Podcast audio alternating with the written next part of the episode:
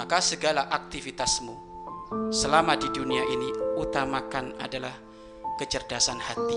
Jangan lagi kecerdasan otak. Kalau kecerdasan otak itu biasanya ngakalin orang. Pinter hanya untuk ngakalin orang. Itu kecerdasan otak. Tapi kalau kecerdasan hati enggak.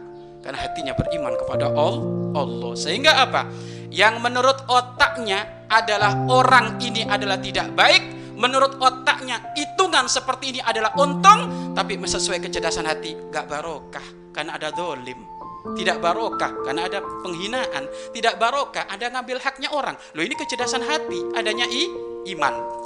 Ya makanya wahai para santri nggak cukup kamu mondok mengandalkan otakmu. Ada seorang santri masya Allah di, dikasih jatah 5 menit sudah hafal satu lembar Al-Quran Iya kan cerdasnya kurang apa. Tapi jangan bangga dengan kecerdasan itu. Kenapa? Sangat mudah bagi Allah menjadikan kamu lupa.